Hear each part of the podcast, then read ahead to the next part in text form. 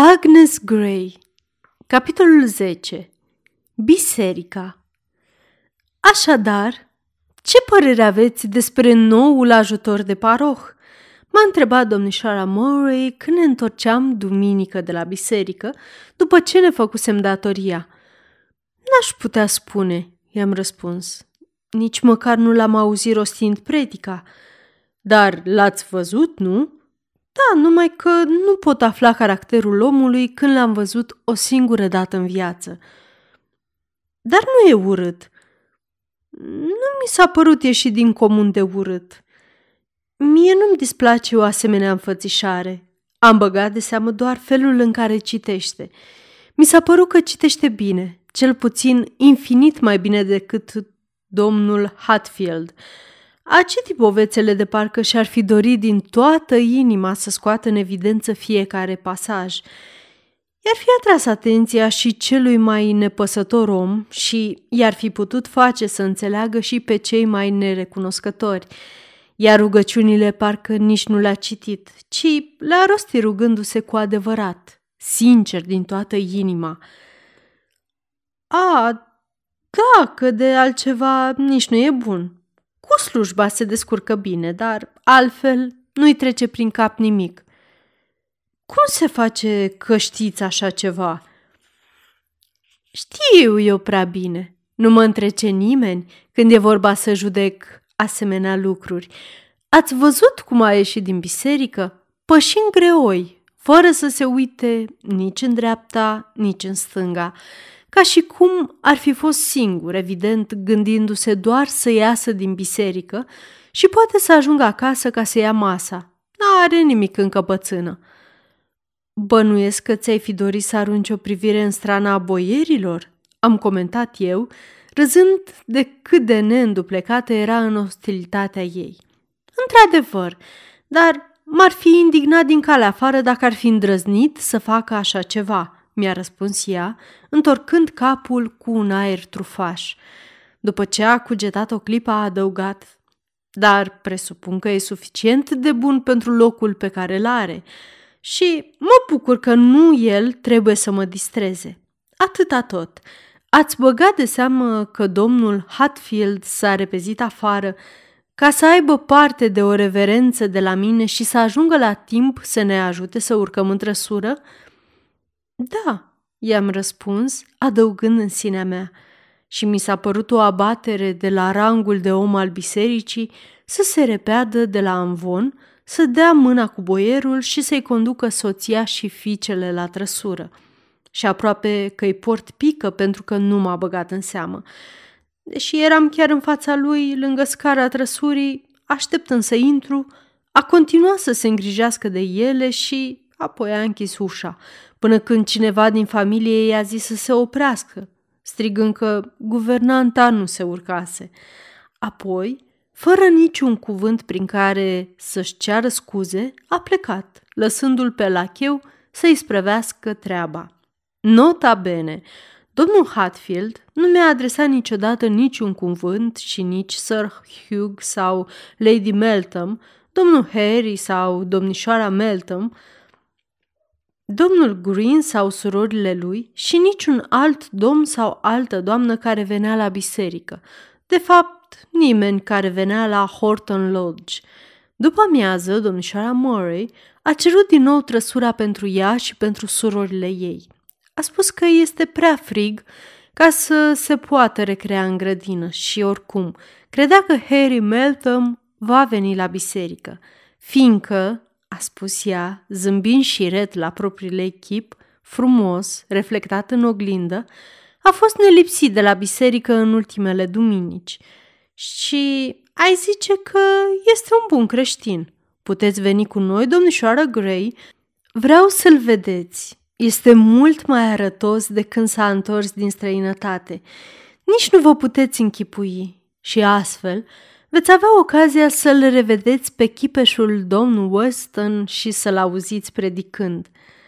L-am auzit predicând și fără îndoială că m-au încântat adevărul evanghelic al doctrinei pe care o propovăduia, precum și simplitatea lui, alături de limpezimea și forța atitudinii sale.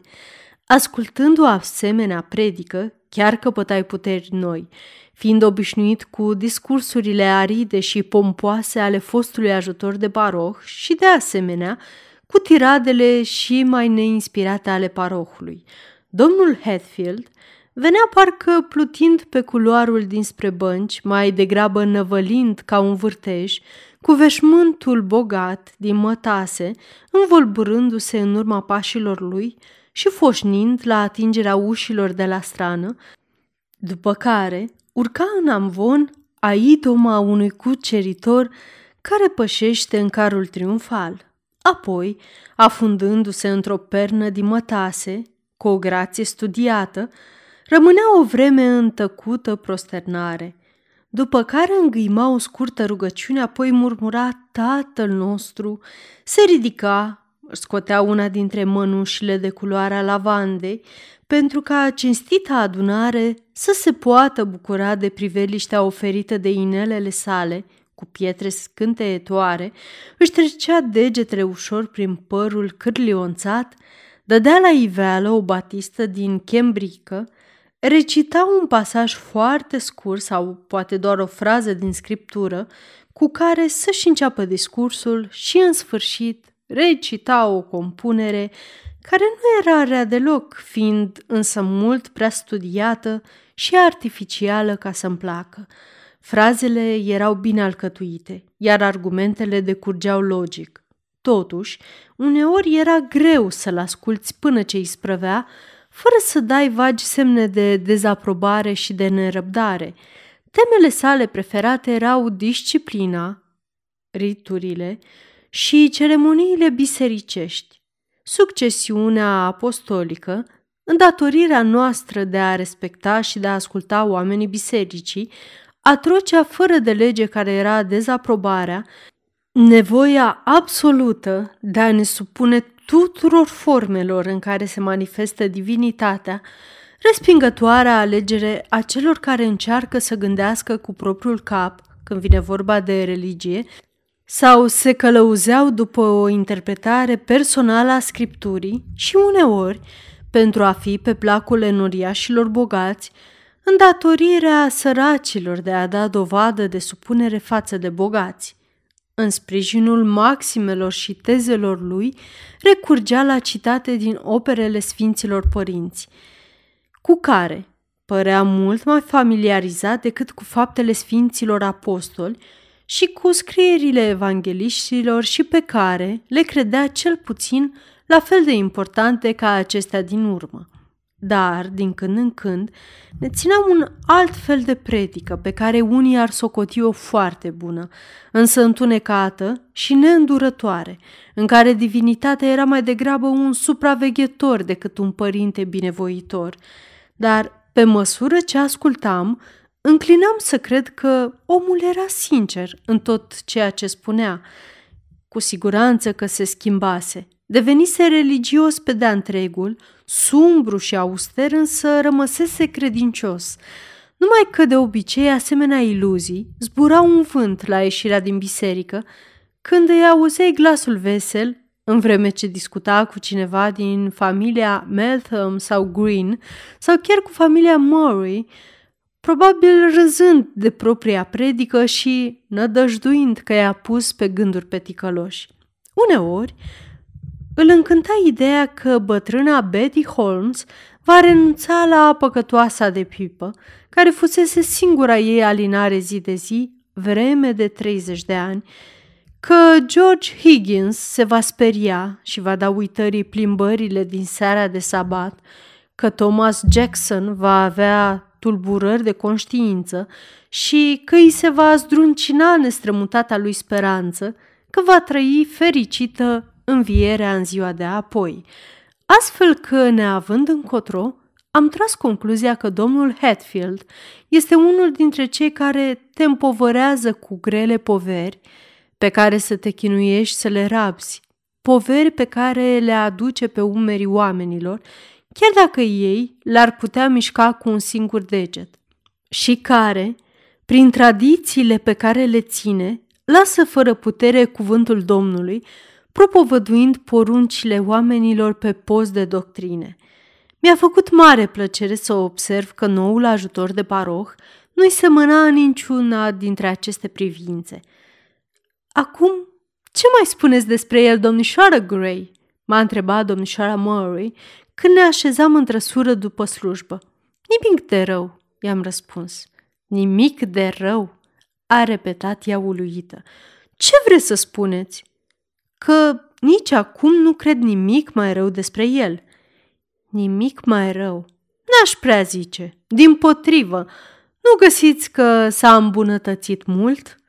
Ba da, într-adevăr foarte mult, căci îmi dădusem seama că se referise la Harry Meltham, nu la domnul Watson.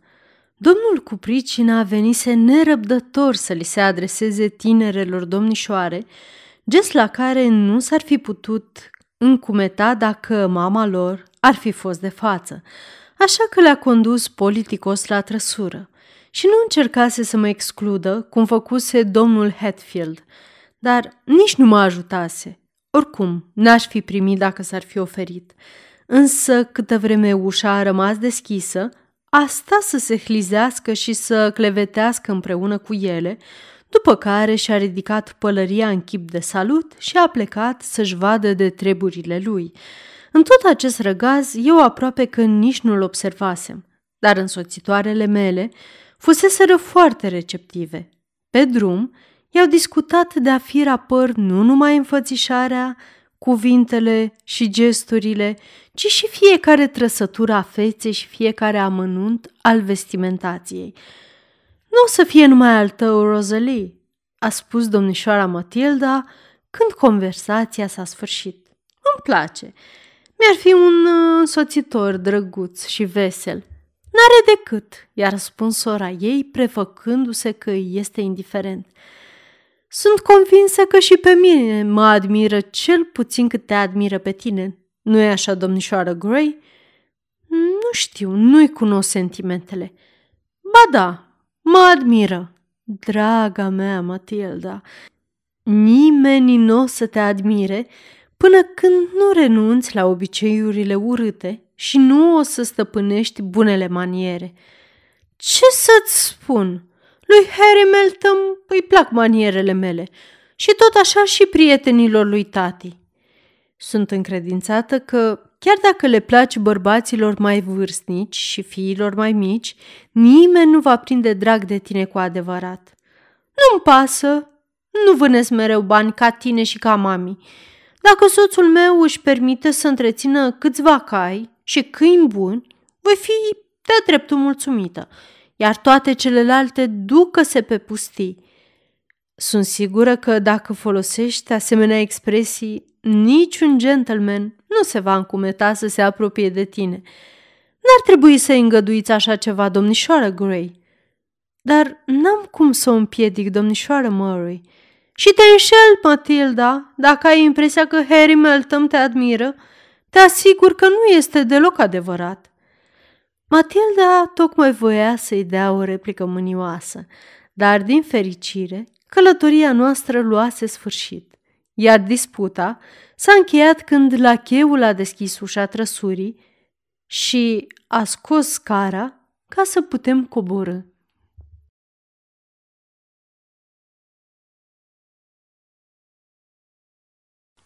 Aceasta este o înregistrare Cărțiaudio.eu. Pentru mai multe informații sau dacă dorești să te oferi voluntar, vizitează www.cărțiaudio.eu. Toate înregistrările Cărțiaudio.eu sunt din domeniu public.